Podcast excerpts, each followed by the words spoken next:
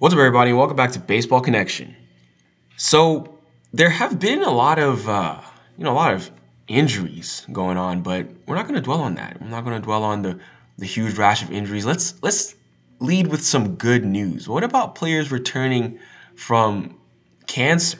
I mean, Trey Mancini. What about players returning from myocarditis?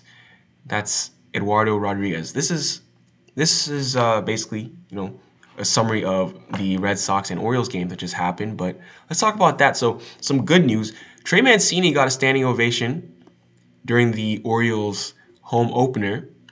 So, most of us know that he took the year off last year because he was recovering from stage 3 colon cancer. His last regular season home game was on September 21st, 2019, and that was the last day Orioles fans were allowed in the park. And even though it was a limited capacity at Camden Yards, I mean, 10,150 people were there to witness his emotional return to the ballpark. He went one for four with a run scored, but that doesn't really matter. Just to see Trey Mancini back on the ball field is a good thing. 18 and a half months since the fans last saw him step foot in Oriole Park. So, shout out to Trey Mancini, and I mean, hopefully, you know, they're at 25% capacity now, hopefully, eventually they'll get back to full capacity and gets he gets the love from the Birdland faithful in Baltimore. On the other side was Eduardo Rodriguez. So the Red Sox play the Orioles, and Erod, he got, you know, he got a belated birthday gift. So just the day after turning 28, and 587 days after last appearing on a big league mound, he got the win as the Red Sox defeated the Orioles 7 to 3. He tossed five solid innings four hits, and three runs while striking out seven. So last season, Erod got COVID just before summer camp, and then he later was diagnosed with myocarditis. That's, you know, a heart condition, so it's pretty scary. But that forced him to miss the entire 2020 season, and then he had to skip his first turn in the rotation this season due to left elbow inflammation. But he finally returned, and he looked good. I mean, the O's did touch him up for two home runs, but I mean, he gave seven strikeouts, and you know that changeup was working. That changeup was working. So uh, he did he did his thing. Erod did his thing, and he's he's a very important player at the top of the Red Sox rotation. I mean, he finished sixth in the AL Cy Young Award voting in 2019. He led the majors in starts, and led the Red Sox in wins with 19. He posted a 3.81 ERA. So I mean, obviously his return to the clubhouse is going to be just as celebrated as his return to the mound because you know, good player between the lines and he's respected outside the lines. So, yeah, starting our day off with some good news. No need to get bogged down with all the injuries that we're hearing about around the league, around the league. But Red Sox win that game in Baltimore by final score of seven to three. In other news, in other news, we have Jeff McNeil. I mean, it's not really news, but I mean, this dude, he unleashed probably probably the, the best bat flip we've seen so far this year. So the Mets were playing at home, and he hits a home run to right field. Absolutely just, he turns around with both hands, just underhand tosses his bat flip. I mean, that, that's the way you get the home crowd going at New York. And, you know, that was a that was a home run that tied up the game 2-2 against the Marlins.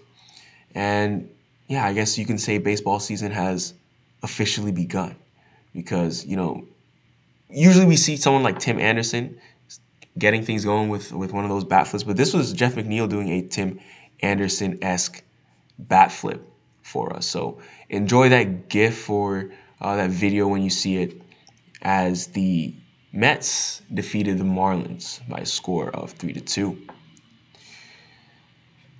All right, I will say though, I know I didn't want to really talk too much about injuries, but James Paxton has been recommended. He's recommended for Tommy John surgery. So Mariners lefty. That's a bummer. Okay, so let's talk about James Paxton's career. So he began with the Mariners as a fourth round pick in 2010, and then he spent 2013 through 2018 in their uniform. He was always injury prone even when he was with Seattle, but he was traded with the Yankees, and he returned to Seattle as a free agent this past offseason on a one year deal. It was a one year, $8.5 million prove it deals. Like, okay, can you stay healthy kind of thing. His very first outing, he exits he exits the game.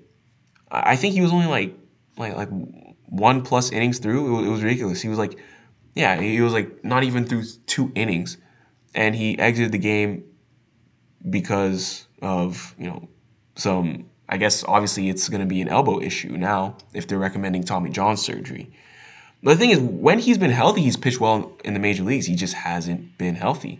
So it's possible we just saw the last of James Paxton for this season. That's, I mean, it was a gamble by the Mariners, but uh, it just has not really, it just not has worked out for James Paxton in recent years. I mean, he has a career 3.59 ERA in the major leagues, but it's just this dude can't stay off the injured list. That's a huge bummer. That's a blow for for Seattle. It's not like they're really going to contend this year, but I mean, you, you make the incremental steps forward, and James Paxton was going to be part of that, but not anymore, apparently. And I did say yesterday that George Springer was set to make his season debut today. Looks like that's not going to happen anymore because just as it looked like he was going to play today, he felt tightness in his right quad while running the bases, and he went, you know, he went and had an MRI, and it revealed a low grade strain. So he's unlikely to make his debut until at least April 15. Honestly, in the grand scheme of things, that's not that bad. April 15, I mean, that's an extra week. But, you know, yeah, I mean, once he gets out there, hopefully he can stay on the field the rest of the season because that's an MVP caliber player that the Toronto Blue Jays would definitely love to have. So I hope you guys are also paying attention to the Akil Baddoo craze that's going on up in Detroit. So we know he homered on the first pitch he saw in the big leagues, and he's just he's just been having some some special moments up there at the dish. You know, he had a couple homers, had a walk off base hit. I mean, this dude he's just been raking. He's just been raking. You're talking about storybook storybook uh, moments, walk off hits, home runs you know, doing on the first pitch, triples. He's just having a lot of fun. 5 4 11 to start his young career.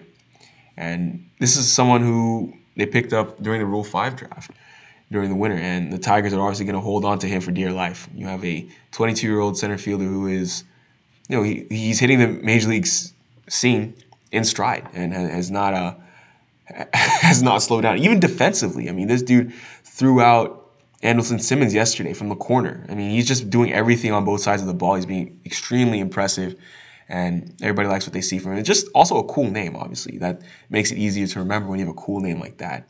But thought I would mention it since he's been fun to watch. But that's going to do it for today, folks. If you enjoyed this, please share with someone who'd be interested, and we'll see you next time on Baseball Connection.